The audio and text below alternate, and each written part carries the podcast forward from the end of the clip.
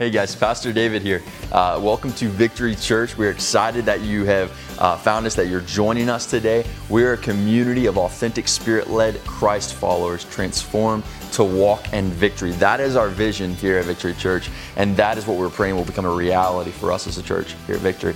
So I'm glad that you guys found us. I'm glad that you're joining us today, and we're excited about kicking off this sermon here in just a moment. No longer slaves to fear. Isn't that an amazing truth that we have as followers of Christ? We're no longer slaves to the bondage, the, the fear, the sin in our lives. I love that. Um, so a couple a couple years ago, there was a story that circulated around about a guy that was incarcerated. So he was he was in prison for um, selling drugs. He had been in prison for some time, and he had six years left on his sentence. Um, and then he found out, he along with a lot of other people, they found out about this plan that the, the president of the United States at the time was about to roll out. And it was this plan that was going to give um, several prisoners that were drug offenders that had long sentences the um, option of actually being able to um, cut down tons of their sentence time. And so he ended up, you know, putting in for this along with tons of other prisoners. There were like over 29,000 prisoners that put in for this, drug offenders with long sentences, including this guy in this story. He writes the president, he lists out all these reasons, hey, this is why, you know, I think I would, you know, uh, deserve this. This is why I should I should get this. And and lo and behold, he's actually one of the few people that actually ends up getting to participate in this, in this plan. There are over 29,000 people that put in for this, and there were only like, I think, a few hundred that ended up getting picked, and this guy was, was one of them. And uh, his prison sentence, he had six years remaining, and he was going to get him cut down to two years. From six years to, to two years. That's, that's two thirds of his prison time that just be like washed away. And the only thing that he had to do, the only like strings attached, I guess you could say, was that he had to go to a drug treatment program. That was it. Two years left, drug treatment program. That's it. And you would think, man, this is a no brainer. Like, obviously, I mean, the obvious thing to do is to accept this deal, right? I mean, this is awesome going from six years to two years and a drug treatment program. Mean, this would be awesome. This is like a win win for this guy because then he could get serious help for the same thing that actually ended up landing him in prison the first time right? So that way, when he actually gets out of prison, maybe he'll have some tools in his bag to be able to, you know, kind of fight off that, that temptation to go back to the same things he did before. So this is a win-win for this dude. Two years drug treatment program. But here's the thing: this is where this story gets nuts. This dude refused. He, ref- he refused this, uh, this, this mercy that was going to be shown to him by the president. And the only reason that this guy refused this program is because he didn't want to go to the drug treatment program. That was it. That was, that was the reason he refused this program. This dude refused a path that had been laid out before him. I mean, for nothing that he had done, uh, nothing that he had earned or deserved, just mercy that was being shown by the President of the United States for him. And this path was going to lead to his freedom much sooner. But he refused it for no other reason other than the fact that he wanted to do things his way, not anybody else's way. He wanted to do um, what he thought was best, what, what he thought would be best for his life, regardless of the repercussions and regardless of anybody else's wisdom. He wanted to do things his way.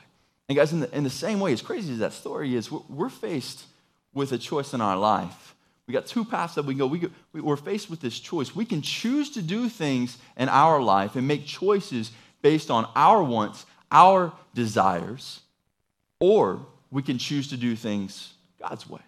We can choose to do things our way, or we can choose to do things God's way. And when we choose to do things God's way, it does require something from us. It requires first our trust in God, but then it also requires our submission. But here's the thing when we truly trust God, and then when we submit to Him, that leads to our freedom. And it, not only leads to our freedom and salvation, it leads to our freedom behind every single choice, every single decision that we make in life. In the text that we're going to be in today, Paul's going to highlight a few things for us, but the main truths that he's going to show us is that God's way is always best. That's our big idea today. God's way is, is always best. You know, sometimes in life it, it gets hard and you can kind of feel the pressures just kind of creeping in around you, and it, and it can feel like God has abandoned you. You feel like God has left you, like he doesn't love you. But guys, we know that's not true. Hear me on this. That, that is not true. Romans 8 tells us there's nothing that could ever separate you from the love of God. He loves you. And no matter what happens in your life, He is with you every step of the way. Let's pray. Father, we thank you so much for your word, for the truth of the gospel, for our identity that we've been, we've been given by you in Christ. The fact that we are no longer slaves to our sin, we're no longer slaves to the law. We thank you for this plan of redemption that you ushered in that has nothing to do with what we have done, but what you have done in our place, Jesus. We thank you so much for that. And God, I pray that you help us to continue just going down this path of freedom that you've laid out in front of us. Help us to know, understand who we are, and help us to, to continually make those decisions to just choose your way in our life, God. We need your help with this. Holy Spirit, I pray that you just take over this sermon, illuminate these truths to us, penetrate our hearts and our minds with these things, and break chains in our lives, God. Break chains in my life. We thank you, we praise you, we love you. In Jesus' name, amen. Um, so, as we, if you're just now joining us, we've been in the book of Galatians for a few weeks, got a few weeks uh, longer. But as we've been in this book, the past couple of weeks, um, we two weeks ago talked about the results of our salvation. That's one of the things that Paul kind of highlighted in that text is the results of our salvation. And last week, uh, I mentioned that's also kind of like identity markers for us as Christians, as followers of Christ, like our, our identity in Christ. And, and we talked about last week how we have to fight on a consistent basis, we have to fight to remember our true identity in Christ and the fact that we naturally have this pull, this draw back to our old sinful behaviors, sinful patterns that we knew before Christ because we had this sin addiction. So it's a natural process. We're naturally drawn back in that direction of sin and that bondage, that slavery, but then not only the, the, the sin, the bondage, the slavery, but then also, you know, trying to, a works-based salvation, trying to earn God's favor, his acceptance, his salvation that we've already been given in and through the shed blood of Jesus Christ. And so, uh, because of that, we need something in our life a wall that will block us from going down that path of sin and slavery, but then also will bounce us back in the direction of Christ. And that's, uh, I like to call them spiritual guardrails, these spiritual guardrails. And there's a lot of different things that we could use in our life as spiritual guardrails. But last week, Paul kind of highlighted, we saw through that text, one of the most effective spiritual guardrails that will, that will help to bounce us back in the direction of Jesus Christ. And that's the spiritual guardrail of Christian community. Spiritual guardrail of Christian community. We, we have a natural, God given longing and need for the fellowship and the community of other followers of Christ in our life. And that's kind of where we left off that last week. And this week, through the text, Paul's going to reference a story. And it's a story that most of us are probably pretty familiar with, but he's going to use this story as kind of an, an, an illustration. And through this, this illustration in this story, he's going to, he's going to highlight um, a, a, a, an incredible, profound, profound truth for us. But we're also going to be left with this choice. We can choose to do things our way in our life, or we can choose to do things God's way. So that's what we're going to see in this text. Let's go ahead and dive in. Uh, right now, again, we've been going through the book of Galatians. So we are at Galatians chapter 4, uh, verses 21. We're going to go from 21 to 27 right now, and we'll keep on going, skipping down as we go on today. This says, Tell me, this is Paul, tell me, you who want to be under the law, don't you hear the law? For it is written that Abraham had two sons, one by a slave and the other by a free woman. But the one by the slave was born as a result of the flesh, while the one by the free woman was born through promise. These things are being taken figuratively, for the woman represents two covenants. One is from Mount Sinai and bears children into slavery. This is Hagar. Now, Hagar represents Mount Sinai in Arabia and corresponds to the present Jerusalem, for she is in slavery with her children. But the Jerusalem above is free, and she is our mother. For it is written, Rejoice, childless woman, unable to give birth. Burst into song and shout, you who are not in labor. For the children of the desolate woman will be many, more numerous than those of the woman who has a husband. So, so in this text, Paul, Paul's using again this story, and it's a literal historical story, but again, he's using an illustration. And we see in this story there's two different women. There's um, uh, two different women that had a baby, both of them with the same man, with Abraham, who was the father of the nation of Israel, right? So you remember that song, Father Abraham and many sons. I'm not going to sing that for you, but that's you get the idea. That's the Abraham we're talking about. So two women, but these two women also represent two different paths. You've got Hagar, who is a slave woman. She actually represents the path to slavery. Then you've got the free woman that's mentioned in this text with his Abraham's wife Sarah. That represents um, the path to, to freedom. Okay? And, and before, before Abraham had these sons with these two women, he was first called by God, and then he was promised several things by God right, when he was originally called. Several times he was promised things, but when he was originally called, he was promised by God that God would be with him, that God would be his God. He said, I will be your God, I will bless you, and um, you will be a blessing.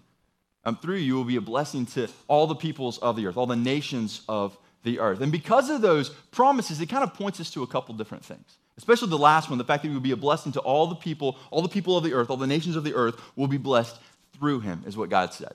And it points us, first off, it points us back to Genesis chapter 3. And so much points back to Genesis chapter 3. Go back and read that, that um, chapter if you haven't read it in a while. Because that's when first sin, uh, sin first entered the world, Genesis chapter 3. And we all know that story, that story, the, the apple, Adam and Eve, they take a bite of that apple. Every time you hear about that story or you go back and read it, you want to like jump in a time machine and like go back and smack that apple out of his hands, right? But I mean, he took a bite of the apple. As soon as that happens, sin enters the world. And it's not because of the apple. There's no power in the apple itself. It was in what they were doing. It was in the act of taking a bite of it. Because in doing that and taking a bite, catch this, they were doing things their way rather than God's way, right? They were doing things their way rather than God's way. So they were intentionally choosing to go against God's plan for their life. And when that happened again, sin enters the world. And then right after that, sin enters the world, we see what's called the proto-evangelium. This is fancy long word that's just, it's the first glimpse of the gospel that we see in Scripture. God's plan of redemption. So, who in here understands that God is never taken off guard? Right? God has never taken off. There's nothing that you have ever done. We've all made dumb mistakes in our life, but guess what? You never surprised God. He knew what you were going to do before you did it right? He loves you so much that he'll allow you to do those things. But I mean, it doesn't mean it's a good plan, but he knows exactly what's going to happen before it ever happens. In the same way, God knew exactly what was going to happen before it happened. He had already had this plan of redemption in motion, which is incredible to think about. Before he ever even created us, he had this plan of redemption in motion. And, and he tells them in that scene, Genesis chapter 3, sin enters the world right after that he's going to send this offspring. That's one day going to come. He's going to crush the serpent's head, which is Satan, and thereby defeat Satan, right? And so that's, that's something that we see in, in those promises that God makes to Abraham, but we also, it points to something else. Those promises God made to Abraham also points to the cross, where that offspring that was promised all the way back in Genesis chapter 3 is hanging on the cross. God in flesh, in our place, on our cross, bearing our sins and our shame, our guilt for us to pave the way to our freedom and our salvation. And so it points to these two different places. And, and, and the reason that this is important for us to kind of connect the dots on is because when God was promising these things to Abraham, especially when he was promising that all the people, all the nations of the world would be blessed through you, what he was saying is look, the promise that I made to this offspring that's going to one day come, which we know is Jesus. Abraham, Jesus hadn't come yet. Abraham didn't know this. But that promise is going to pass through your family line, through your lineage, Abraham. That promise is going to pass through. I mean, that's a crazy promise, right? If God told you that, like, hey, the Savior of the world, like Christ, the Christ is going to pass through your family line, that's, that's pretty daggone awesome, right? So there's a lot of incredible promises that God made, including that one. But, but here's, the, here's the deal. Here's the deal. Abraham and Sarah they, they, they, well, let me back up and say this first. When Abraham was first called, he was 75 years old. He was 75 years old. And what happened was Abraham started viewing this as a problem. All right? And how many of us understand that God doesn't have any problems? All right? God doesn't wake up you know, in the morning worrying, oh my gosh, how am I going to do all this? I got, you know, uh, I don't have enough time to do all this. Uh, how's, how's this going to happen? How's that going to happen? I hope she does, you know, doesn't make any mistakes. God doesn't do that. God doesn't stress or worry about anything. There are no problems like when it comes to God, right? And really, we don't have any problems as Christians either. We just make them. You understand that? We make our own problems. I mean, what problems do we have when you've been redeemed by the blood of Jesus Christ?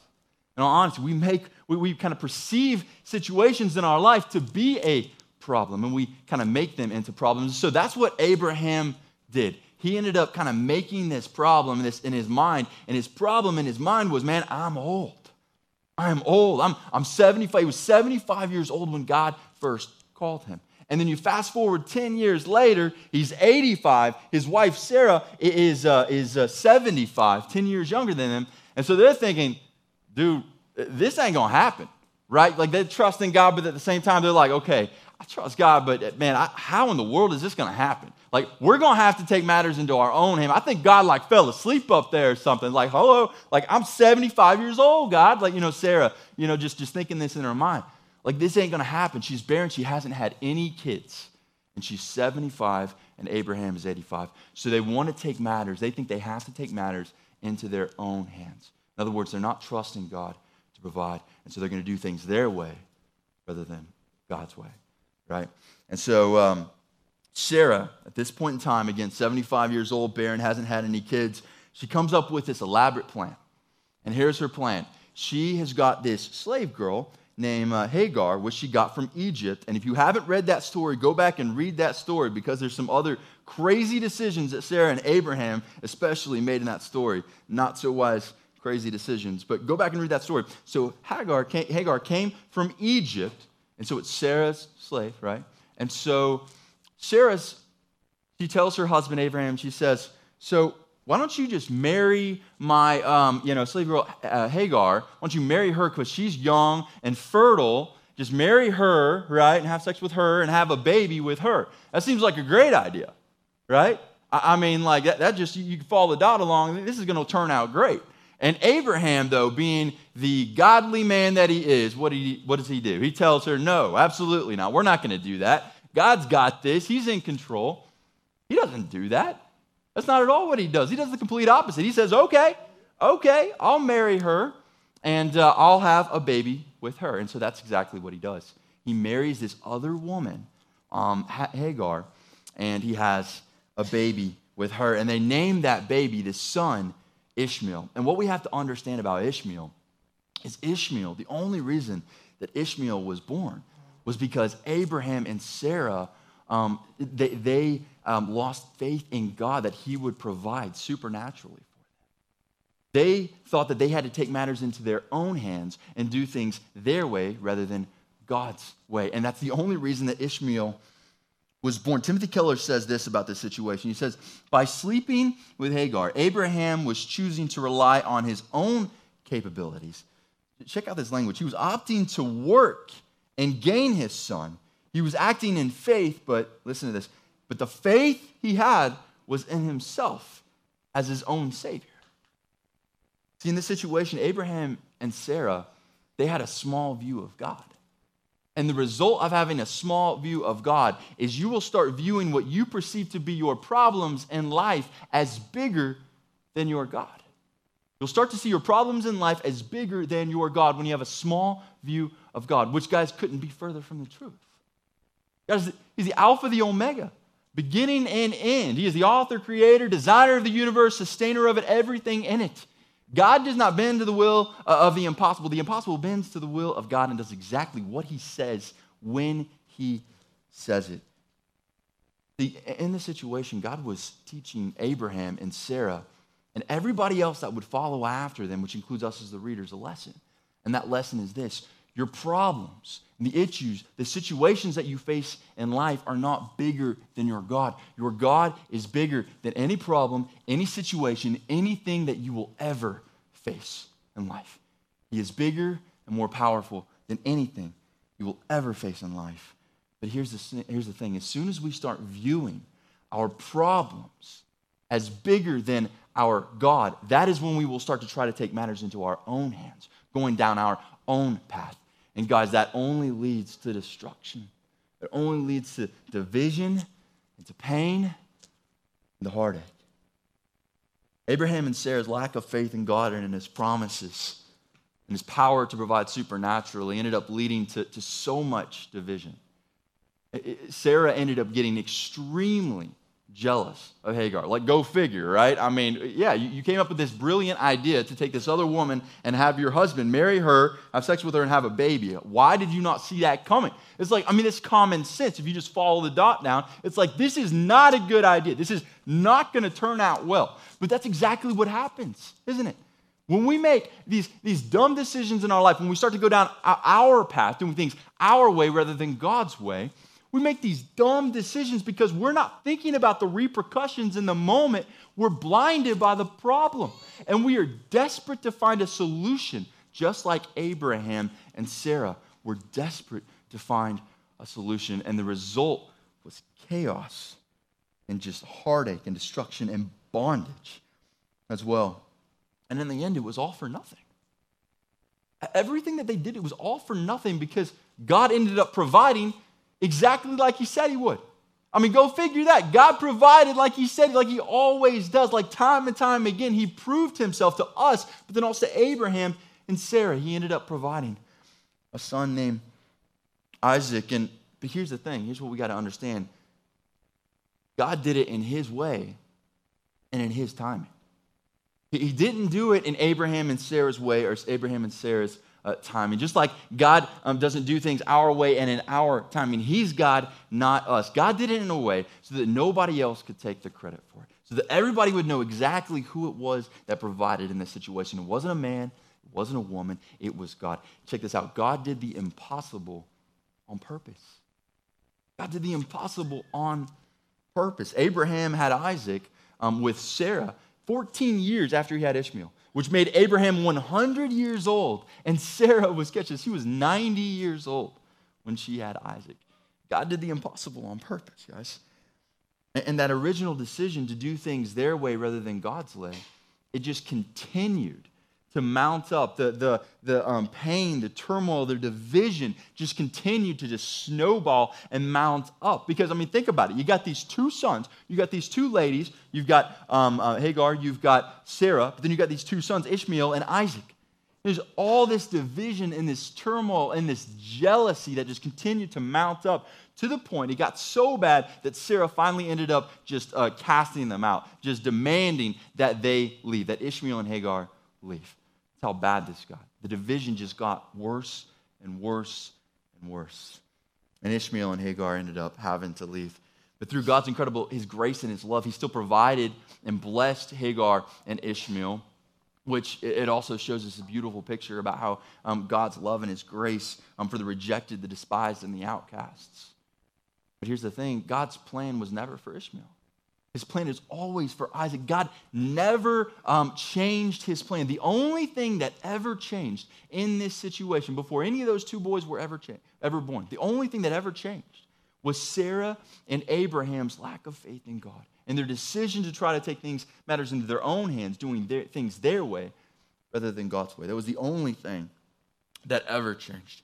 And through this story, we, we see a couple of pictures kind of unravel through this story. The first thing that we we see, the first picture that we see through Hagar and, uh, and Ishmael.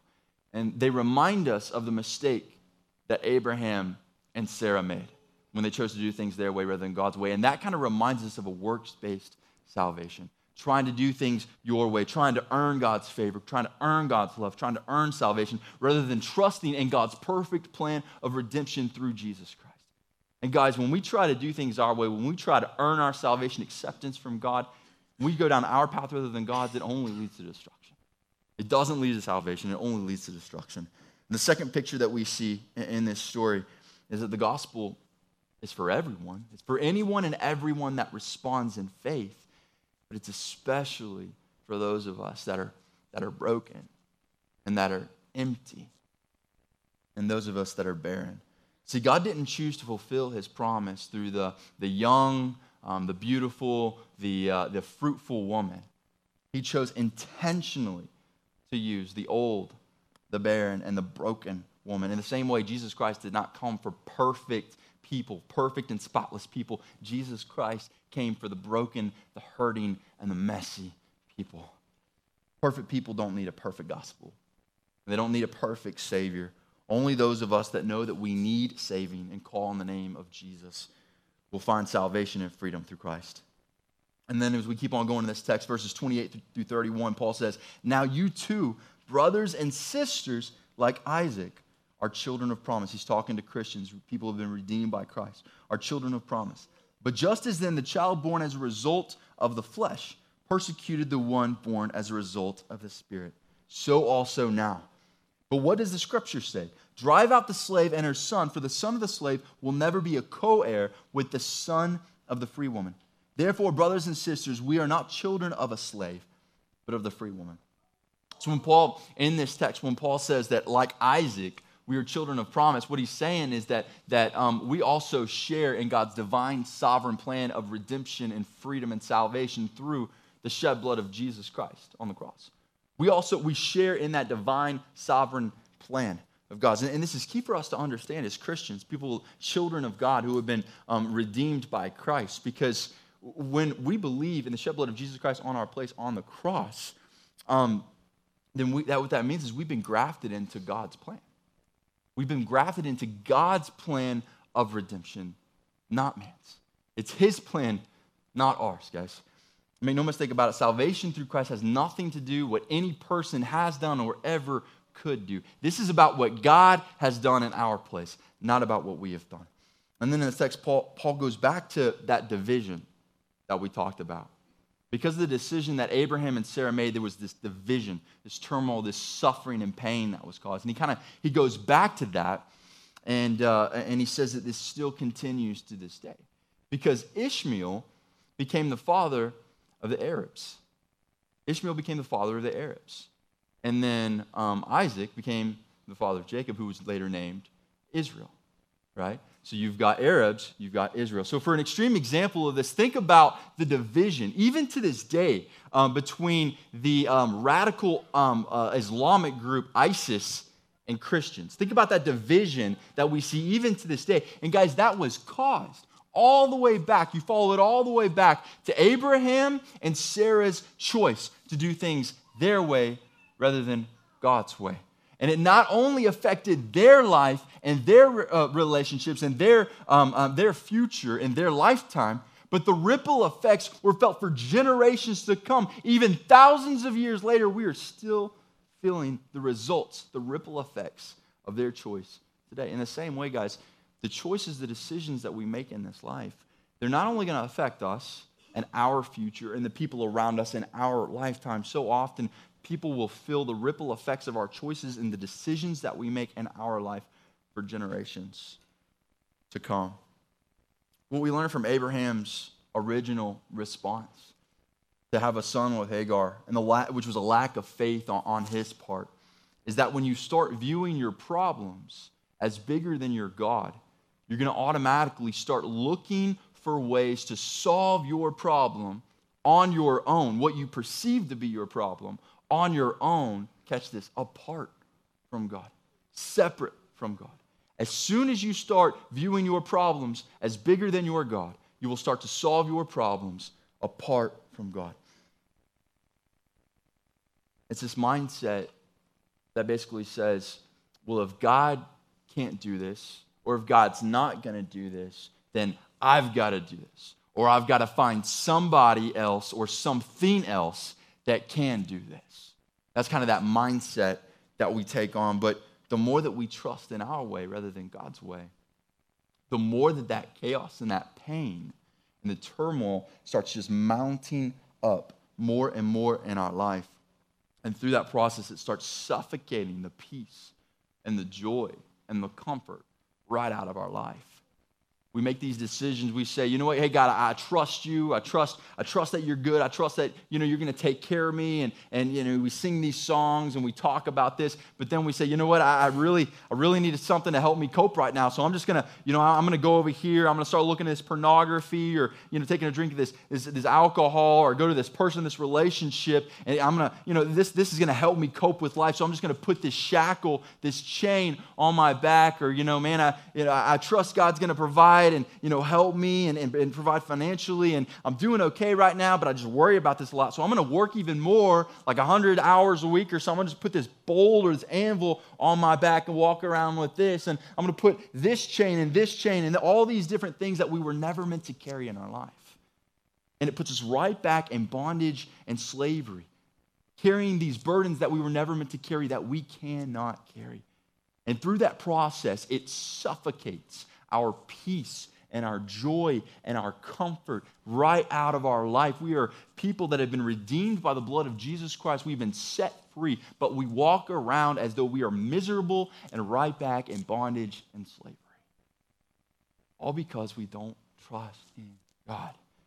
We're choosing to do things our way rather than His. And, and ultimately, guys, when we choose to do things our way rather than God's way, what we're telling God with our actions, what we're telling God is that we have more faith in ourselves and in the world than we do in Him. That's what we're telling Him. We're telling Him that we have more faith in ourselves and in the world than we do in Him. We have to fight on a consistent basis. Surrender our ways over to God's way, to surrender our ways over to God's will for our life. And, and there's a couple of ways that we can do this, a couple of things that are so crucial, um, a couple of responses in order for us to, on a consistent basis, surrender over our ways, our will, over God's way and God's will for our life. The first one is by stop, stopping to put your faith, stop putting your faith in yourself and in the world. Stop putting your faith in yourself and in the world. Guys, your, your acceptance and your value, worth, the fulfillment, peace in your life, all these things that we need in life, they will never be fully met through your power or through anything else that the world offers. They, they can never be met through your power or through anything else that the world offers. Think about this. Think about, think about some of the wealthiest people in the world that have all this money. They can get anything that they want, anything that money can buy, right? You know, I mean, they can get houses, they can get clothes, they can get cars, they can get anything that they want right? Or, or, think about people that have set out to accomplish all these different goals and they've hit every single goal that they've accomplished. I'm thinking about like Michael Phelps right now. I mean, that dude accomplished so much in his life, all these different goals, right? He ends up like, you know, the title, I think it was the Olympian, right? Or somebody that you can picture in your mind, it's like, man, that, that person just has everything together. It seems like on the outside they got this, this perfect life, this perfect, you know, uh, spouse and kids and house and job and everything is just perfect. But the, here's the thing. At the end of the day, those people are ended up left feeling empty inside. They, they end up, they go to bed at night empty inside. Because the person that has a bunch of money, what happens is the more money that they get, the more that they realize this will never fully satisfy me, and the more empty they get. The person that sets out to accomplish all these goals, goal after goal after goal, all these different things that they do in life, and the more that they achieve, they realize more and more, wow, this still is leaving me empty inside.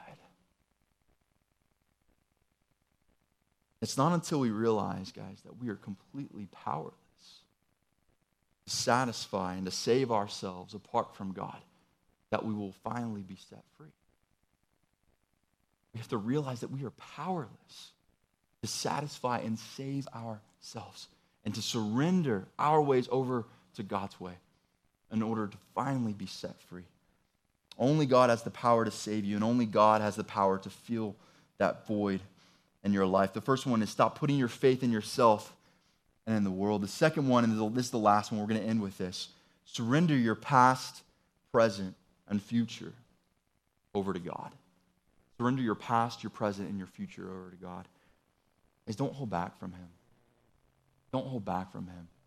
The more that we hold back from God, the longer that we hold back from Him, that's the longer that we will stay in the bondage and the slavery of trying to control our life and our situations, and we will continue to fail time after time after time after time. The longer we hold back, the longer we're just going to stay in slavery and in bondage. We can only find the rest and the peace that we long for in our life through submission to Jesus and through the understanding that God is bigger and He is more powerful than any problem any situation, anything that you will ever face in life. no matter what path you're tempted to take in this life, know that God's way is always best. He'll never steer you wrong. And He is always right there with you every step of the way. Every step of the way. Worship team, you guys can, can come on up.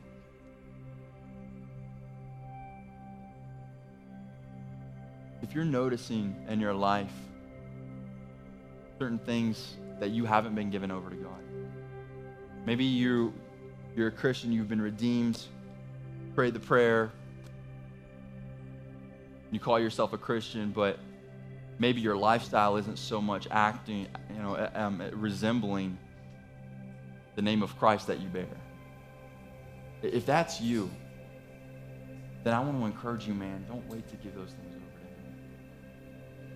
He loves you so much, and we say this all the time. He'll meet you right where you're at. And if you're here today, if you've never responded to the gospel, maybe you've heard this before several times, if God's working on your heart, then I want to encourage you, please don't wait to respond to it today.